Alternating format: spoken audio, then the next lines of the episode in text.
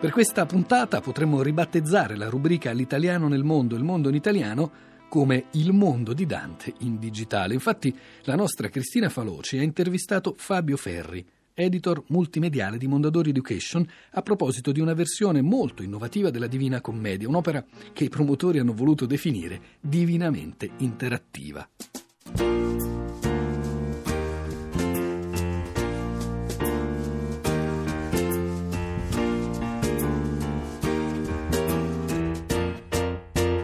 Allora, chiunque di noi abbia letto la Divina Commedia sa che quello di cui ha bisogno per leggerlo è veramente un ipertesto, cioè una serie di informazioni che stanno intorno al testo che illuminano, chiariscono il testo.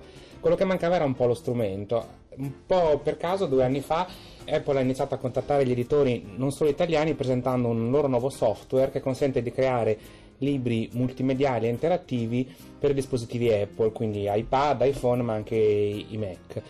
Quando io ho visto questa opportunità, insieme appunto alla direzione editoriale, abbiamo deciso che insomma era arrivato il momento di cercare di scalare questa montagna dantesca e abbiamo messo in piedi questo progetto che è appunto un progetto che vuole rendere finalmente Dante moderno. Non che la lettera di Dante non lo sia già, perché essendo un classico, come diceva Calvino, Dante è sempre moderno perché ha sempre qualcosa da dire.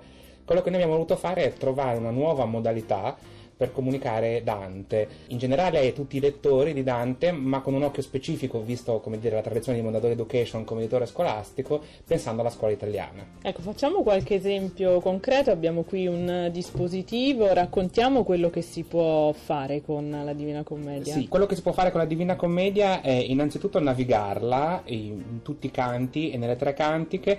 Noi abbiamo deciso in maniera anche un po' scherzosa di rappresentare appunto il viaggio di Dante in chiave un po' moderna, che è quella di una linea della metropolitana metropolitana, quindi ogni cantica in realtà è una linea della metropolitana.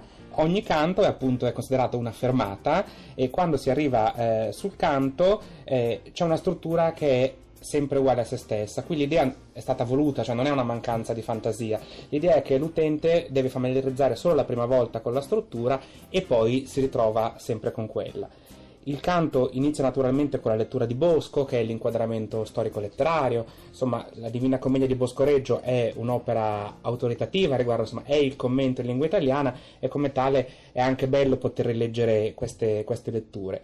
Poi si capisce già che è un'edizione pensata per lo studio e non solo per la lettura o per il piacere di sfogliare, perché c'è una cosa che tutti noi abbiamo avuto sulle nostre edizioni scolastiche di Divina Commedia, che è la sintesi per sequenza, cioè i gruppi diversi sono riassunti. Segue poi il testo vero e proprio, in cui ho sempre le note e la parafrasi. A chiusura poi di, di ciascun canto ho un brevissimo test non che lui si credesse che era possibile in 4-5 domande autocorrettive riassumere tutto quello che c'è da sapere di un canto, ma queste 4-5 domande, che poi spesso sono anche fatte sull'iconografia dantesca, eh, servono semplicemente allo studente per sapere ho capito quei, le due cose fondamentali di questo canto in modo da passare al successivo. A questo punto, dopo che io ho studiato, macinato, ho ruminato il testo dantesco, arriva finalmente la lettura ad alta voce. Qui noi volutamente abbiamo messo in fondo la lettura ad alta voce rispetto a quello che si fa di solito, perché la nostra idea era che se io devo apprezzare la lettura ad alta voce di un poema così complesso, devo innanzitutto capire che cosa si dice, perché altrimenti per un ragazzo di oggi suona un po' come, come una lingua straniera. E anche sul tipo di lettura che se volete magari adesso proviamo a sentire, abbiamo scelto una lettura che fosse sì recitata, ma comunque piana, cioè non caricaturale, perché magari oggi ai ragazzi potrebbe fare un po' sorridere pensare a certe letture, come dire, molto, molto enfatiche. Nel mezzo del cammin di nostra vita mi ritrovai per una selva oscura, che la diritta via era smarrita. Ai quanto a dir qual era e cosa dura, e sta selva selvaggia e aspra e forte, che nel pensier rinnova la paura. Tante amara che poco è più morte, ma per trattar del ben chi vi trovai, dirò dell'altre cose chi vo scorte. Io non so ben ridir come vintrai, tant'era pien di sonno a quel punto che la verace via abbandonai. Ecco, come vedete è una lettura bella, ad alta voce, ma comunque che io riesco ad apprezzare se so che cosa sta leggendo questo giovane attore. Infine, dopo la lettura, la parafrasi continua. Questa è una cosa che magari a qualche insegnante potrebbe dare un pochino fastidio perché Dante si legge come è stato scritto, non si legge in parafrasi.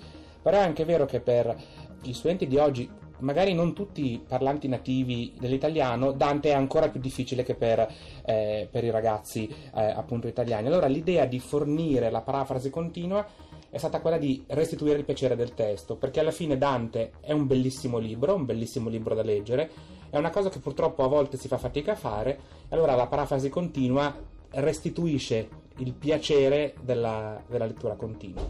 Chiude poi un canto un focus di Salvatore Nigro, che è una ulteriore lettura che anziché concentrarsi sugli aspetti storico-letterari come quelli di apertura di Bosco, va a identificare le metafore, le immagini, le figure dei personaggi, insomma un approccio che in realtà oggi è quello più diffuso nella, nell'avvicinarsi al poema. Fabio Ferri mi faceva venire in mente una riflessione di Valerio Magrelli un po' di tempo fa su Repubblica sulla spettacolarizzazione dei classici che come unica via per renderli familiari ai ragazzi d'oggi. Lui parlava appunto della Divina Commedia come un testo quasi da trasmettere a degli stranieri, cioè la, la distanza è praticamente la stessa. Mm, che tipo di interazione vi aspettate dagli insegnanti che poi forse sono tra i primi destinatari ma neanche gli unici, insomma, come volete rassicurarli? Le parole che lei citava sono molto interessanti, nel senso che bisogna però prima definire che cosa intendiamo per spettacolarizzazione.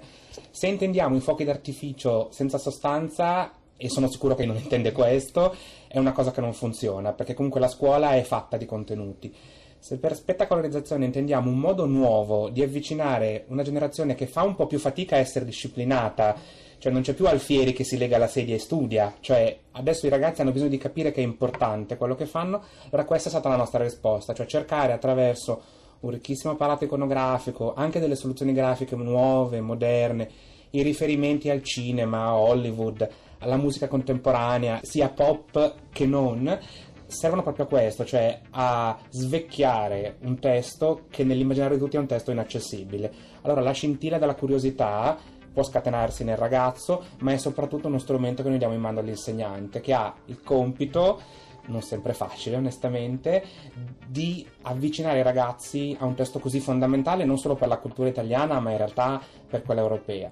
Allora tutto quello che c'è in questa Divina Commedia che sono appunto le mappe, le timeline, gli approfondimenti tematici.